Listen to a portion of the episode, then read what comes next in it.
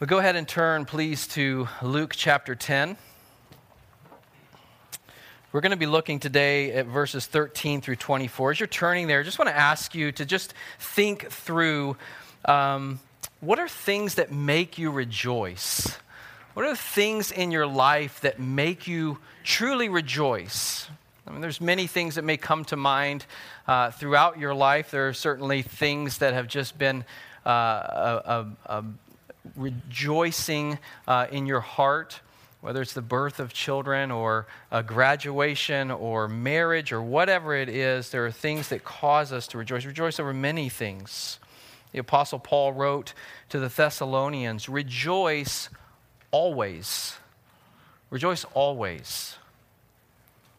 And today, as we look through the text, we're going to look at uh, what's not only the inspiration for consistent and genuine joy and rejoicing, but the provision for rejoicing as well.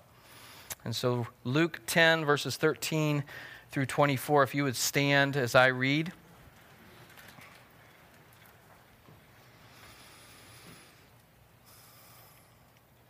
Woe to you, Chorazin! Woe to you, Bethsaida! For if the mighty works done in you had been done in Tyre and Sidon, they would have repented long ago, sitting in sackcloth and ashes. But it will be more bearable in the judgment for Tyre and Sidon than for you. And you, Capernaum, will you be exalted to heaven? You shall be brought down to Hades. The one who hears you hears me, and the one who rejects you rejects me, and the one who rejects me rejects him who sent me. The 72 returned with joy, saying, Lord, even the demons are subject to us in your name. And he said to them, I saw Satan fall like lightning from heaven. Behold, I have given you authority to tread on serpents and scorpions and over all the power of the enemy, and nothing shall hurt you. Nevertheless, do not rejoice in this, that the spirits are subject to you, but rejoice that your names are written in heaven. In that same hour, he rejoiced in the Holy Spirit and said, I thank you, Father, Lord of heaven and earth, that you have hidden these things from the wise and understanding and revealed them to little children. Yes, Father, for such was your gracious will. All things have been handed over to me by my Father. And no one knows who the Son is except the Father, or who the Father is except the Son, and anyone to whom the Son chooses to reveal him. Then turning to the disciples, he said privately, Blessed are the eyes that see what you see. For I tell you that many prophets and kings desired to see what you see and did not see it, and to hear what you hear and did not hear it. Let's pray. Father, we praise you. We thank you. Just as we've praised you and rejoiced in song, we praise you and we thank you, Lord, for your word. What a gift it is, Lord. Guide us by your word and in your word this morning. Plant it deeply into our hearts and help us, Lord. Help us to respond to it in a way that glorifies you. In Christ's name, amen.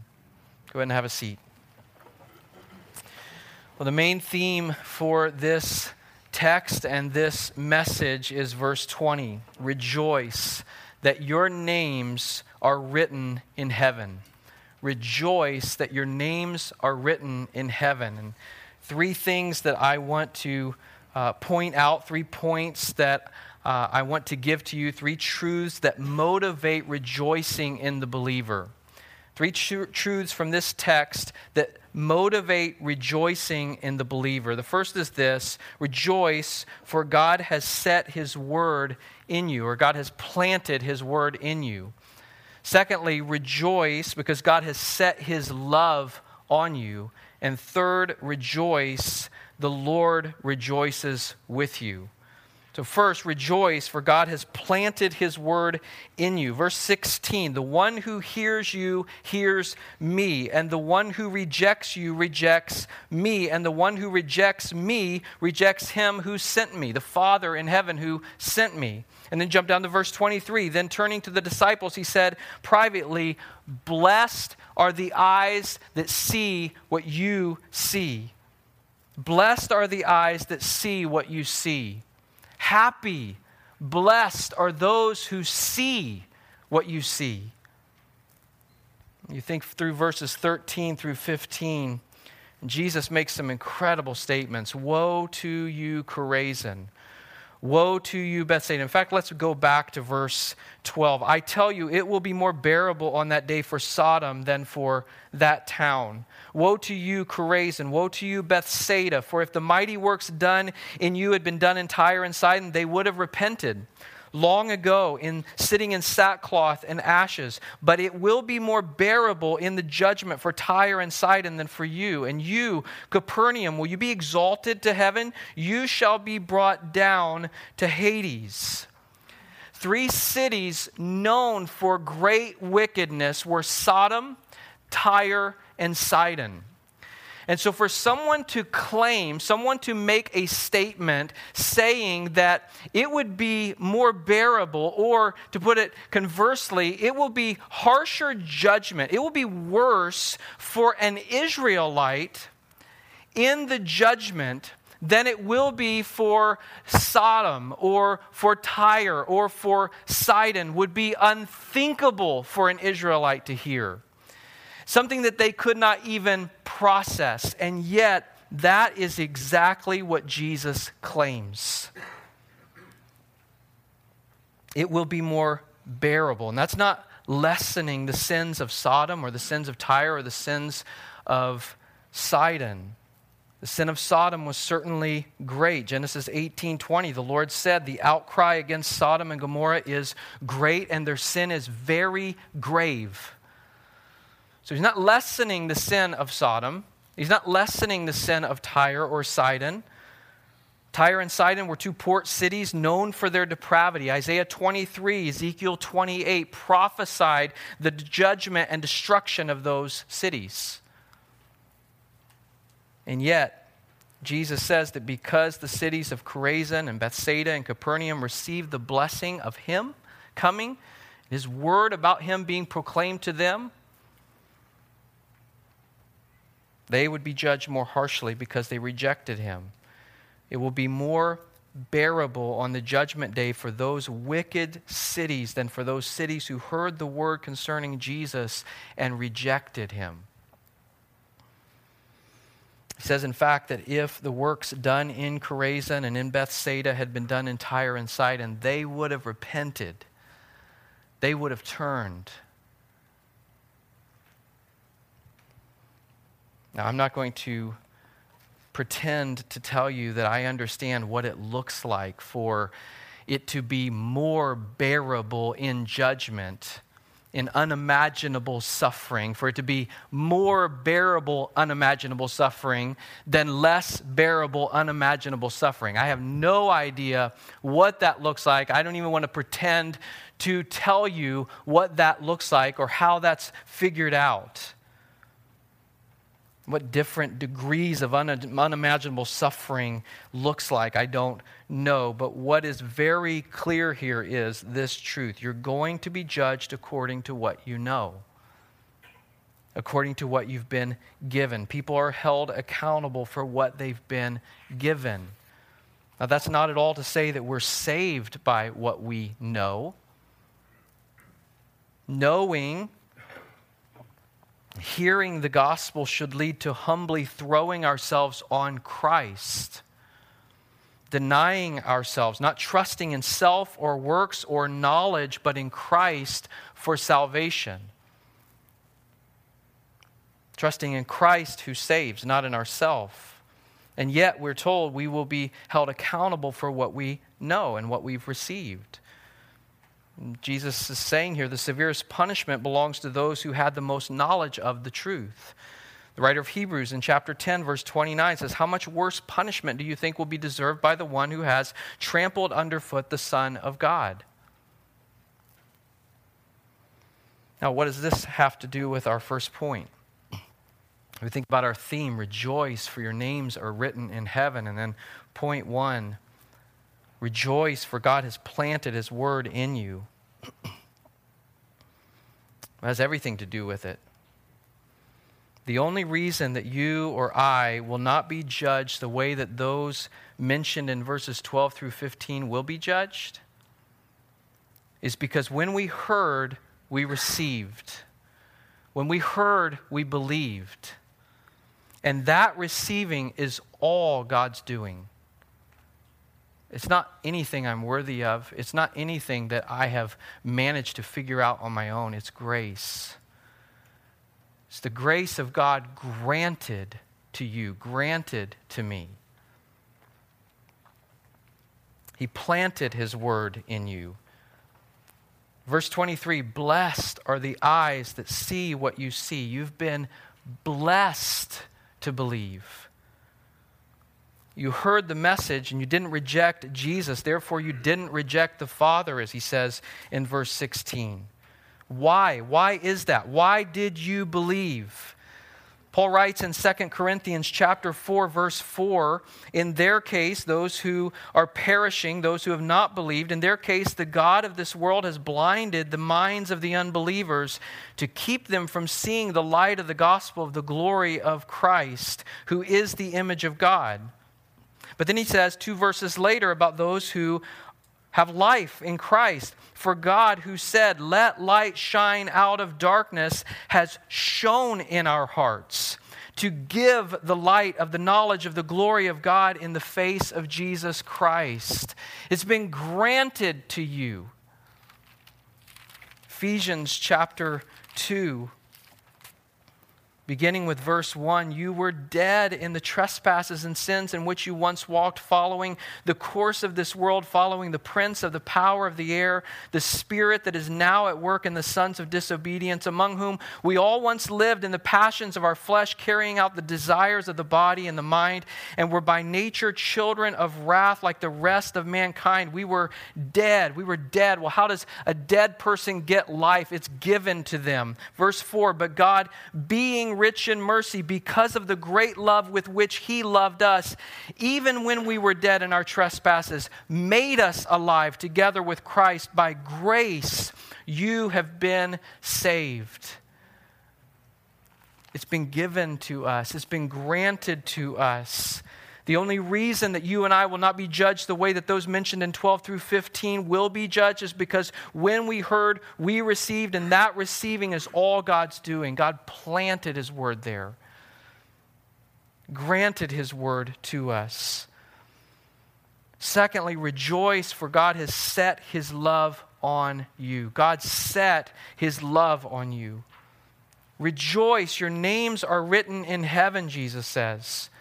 Verses 17 through 20, the 72 returned with joy, saying, Lord, even the demons are subject to us in your name. And he said to them, I saw Satan fall like lightning from heaven. Behold, I have given you authority to tread on serpents and scorpions and over all the power of the enemy, and nothing shall hurt you. Nevertheless, do not rejoice in this, that the spirits are subject to you, but rejoice that your names are written in heaven. Rejoice that your names are written in heaven. Rejoice, for God set his love on you. Rejoice in that. You and I were as deserving of wrath as any person who has ever lived, dead in our trespasses and sins, and yet he forgave. He forgave. What would motivate rejoicing more than that? Your name is written in heaven. You're forgiven. I love this section of the text, verses 17 and following. These 72 come back and they're just so filled with joy. Can you imagine? I mean, the Lord has given them this authority to go out and they're coming back and they're just giddy. Rightly so, right? They're just giddy. Lord, even demons obey. We speak and they've done what we told them to do. This is what they've seen in their Lord and in their Savior as He has walked on this earth. It is that they've followed Him and now they go out and they're just giddy as they come back. They're joyful as they come back. Lord, even the demons obey and are subject to us in your name. The Lord responds, I saw Satan fall like lightning from heaven. The language here suggests an ongoing, continual process. I was watching, is how it could be read. I was watching Satan fall like lightning. It seems as if Jesus is giving a picture here, Jesus rejoicing as he's observed Satan's kingdom being destroyed, one rescued soul at a time. Through the ministry of these 72 and then ongoing from there. But what does he tell them? What does he say to them? Don't rejoice over that. Rejoice over what is truly worthy of rejoicing over. Now, don't we don't want to read that and think, okay, well, I'm not supposed to rejoice over anything else. Like I'm just this, you know, religious, you know, I don't know what word to use. Just like this boring like guy, and you go and tell him whatever news, and I'm like, nah. My name is written in heaven. Like that's nothing. My name is written in heaven. It's not, it's not we use that as a weapon. He's not saying that at all. It's, it's the idea of Psalm 43, verse 4. I go to the altar of God, to God, my exceeding joy the joy of all of my joys. I still rejoice in my children. I still rejoice in my wife, but God, you're the joy that makes those joys joyful. If, I, if my name were not written in heaven, this would not be joyful at all. I would have no hope in this world. Rejoice that your names are written in heaven, he says. You know, I was watching this week uh, a video, just a short little like documentary thing on DNA evidence and, and how it's affected the justice system. And they're going back over these cases where people were imprisoned and, and, and looking at the evidence of, of what was used to uh, put them in prison. And what they're finding is, according to this report, that of all of these cases they've researched and are going back through and retesting with DNA evidence. According to this report, it was like 11% of those that they have gone back through and used DNA evidence on have been found to be innocent. Now, some of these people in this uh, report were, have already served their term. This one guy that's highlighted through this thing is like already served his term, was, was uh, put in prison for rape, and then DNA evidence proves he had nothing to do with it. He was just out for a jog. Someone was raped in the neighborhood where he was jogging, and he was the guy that people saw out and about, and so they grabbed him and and serves this whole term. Another person it shows in the courtroom as it's announced in the courtroom that he's actually innocent. And here's what's fascinating about watching this uh, documentary the response of the people. Even the guy who had served his entire term, when he was exonerated, when his name was cleared, when he was found to be truly innocent, the joy and the relief this one who's already served part of his term, he's standing in the courtroom and they announce he's not guilty, he's innocent. And the joy and relief that comes over them at that moment. Now, here's the thing they were always innocent, they hadn't done anything wrong, they weren't guilty, they were innocent all along. And finding out that their name was clear, there's rejoicing. How much more so for us? We are guilty. We are transgressors. We deserve to be punished. We deserve to be put away. We deserve to be judged justly by God. And yet, if we are in Christ, we have been found in the courtroom of God's justice innocent, declared innocent only because of the precious blood of Jesus Christ who bore God's judgment in our place. Rejoice, Jesus says. Rejoice. How much more should we rejoice? We're forgiven. We're no longer condemned. You think of Paul's words at the beginning of Ephesians, beginning with verse 3 Blessed be the God and Father of our Lord Jesus Christ, who has blessed us in Christ with every spiritual blessing in the heavenly places, even as He chose us in Him before the foundation of the world, that we should be holy and blameless before Him. In love, He predestined us for adoption as sons through Jesus Christ, according to the purpose of His will, to the praise of His glorious grace, with which which he has blessed us in the beloved. In him we have redemption through his blood, the forgiveness of our trespasses, according to the riches of his grace, which he lavished upon us in all wisdom and insight, making known to us the mystery of his will, according to his purpose, which he set forth in Christ as a plan for the fullness of time to unite all things in him, things in heaven and things on earth. In him, we have obtained an inheritance, having been predestined according to the purpose of Him who works all things according to the counsel of His will, so that we who were the first to hope in Christ might be to the praise of His glory. In Him, you also, when you heard the word of truth, the gospel of your salvation, and believed in Him, were sealed with the promised Holy Spirit, who is the guarantee of our inheritance until we acquire possession of it to the praise of his glory. Rejoice. Your names are written in heaven. Rejoice. God, the just God, has set his love on you. Rejoice in that.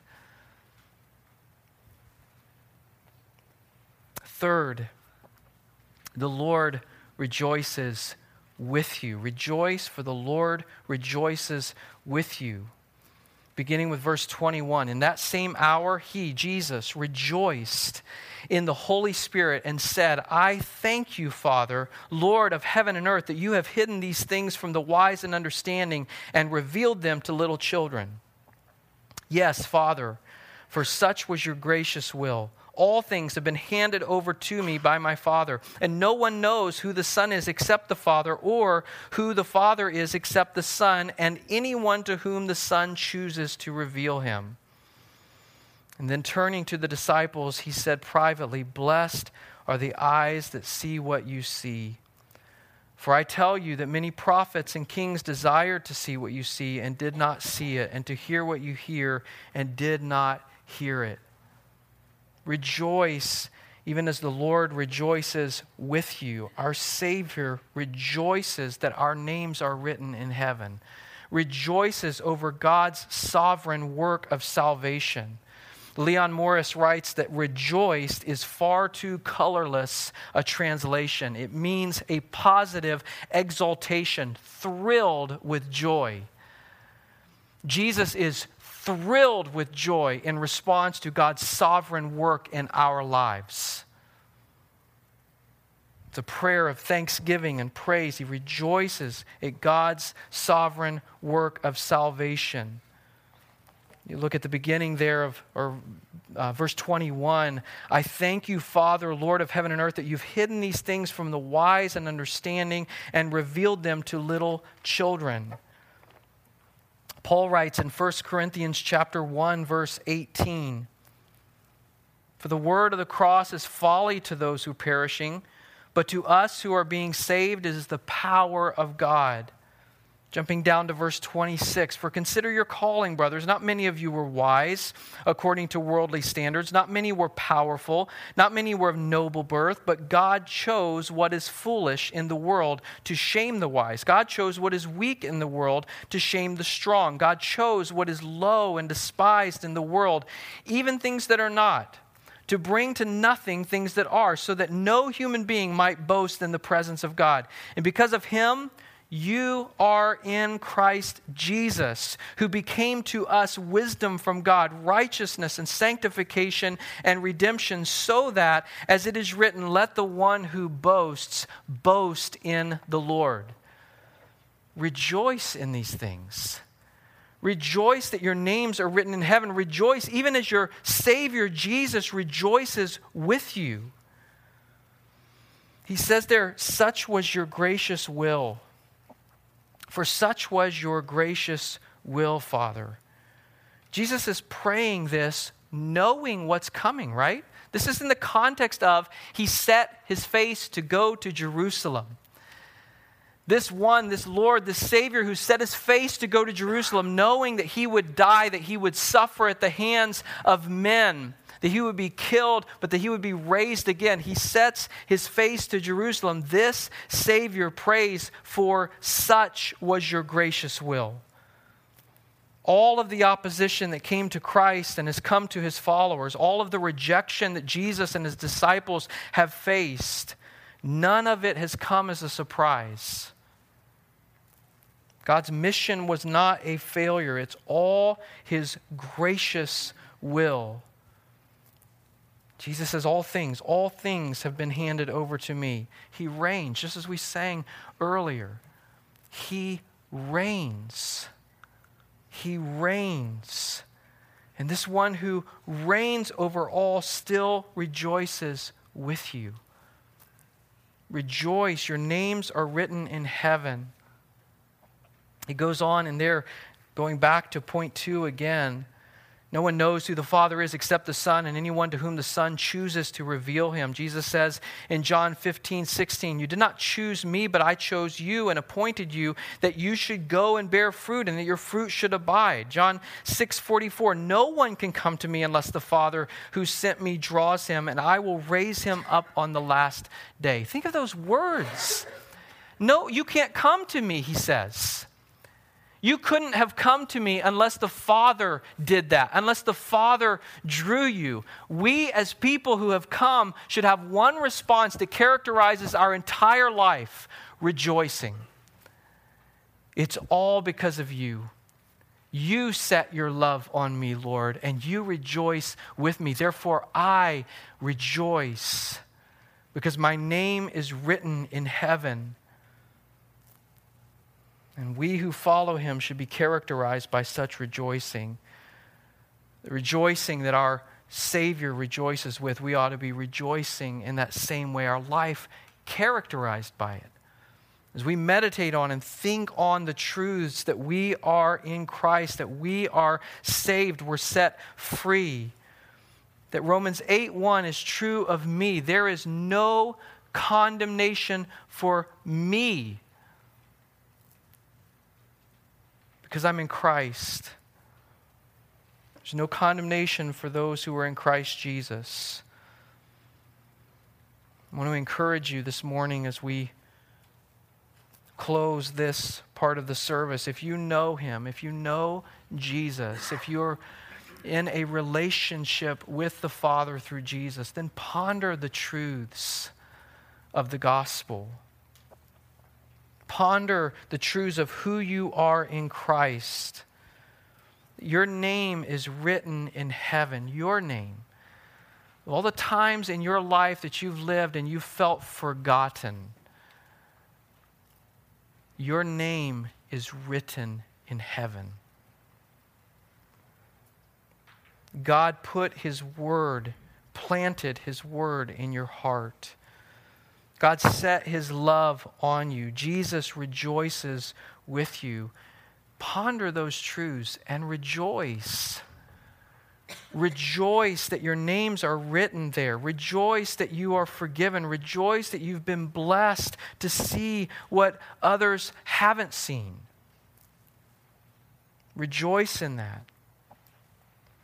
But if this is not you, I want to plead with you today. If you don't know Christ, if you don't know this rejoicing that, that Jesus speaks of in the text here, I want to plead with you repent of your sin. Sin that demands that God judge you. Repent and believe in Christ. Verse 16 says this The one who hears you hears me. The one who rejects you, his messengers, and his message, rejects me, Jesus says. And the one who rejects me, Jesus, rejects him who sent me, the Father, God in heaven. There are many cults and there are many sects and there are even nominal individuals who call themselves Christians who accept some version of Jesus. He was a good person, he was a prophet, he was whatever. But it's the person Jesus as revealed in the Word of God. That's what Jesus is saying here. Believe in Him. If you reject Him, He says, you reject God, you reject the Father. You can't have one without the other. And so Acts 3 19 through 20 says this Repent, therefore, and turn back, that your sins may be blotted out, that times of refreshing may come from the presence of the Lord. John 3:16 For God so loved the world that he gave his only son that whoever believes in him should not perish but have eternal life. You'll be forgiven. You'll have eternal life and this rejoicing that Jesus speaks of will be yours. You'll know what true joy really is.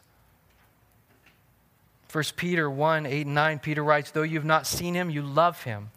Though you do not now see him, you believe in him and rejoice with joy that's inexpressible and filled with glory, obtaining the outcome of your faith, the salvation of your souls. You'll know that joy. And so, if that's you, as we sing in just a moment, I would plead with you call on the name of the Lord.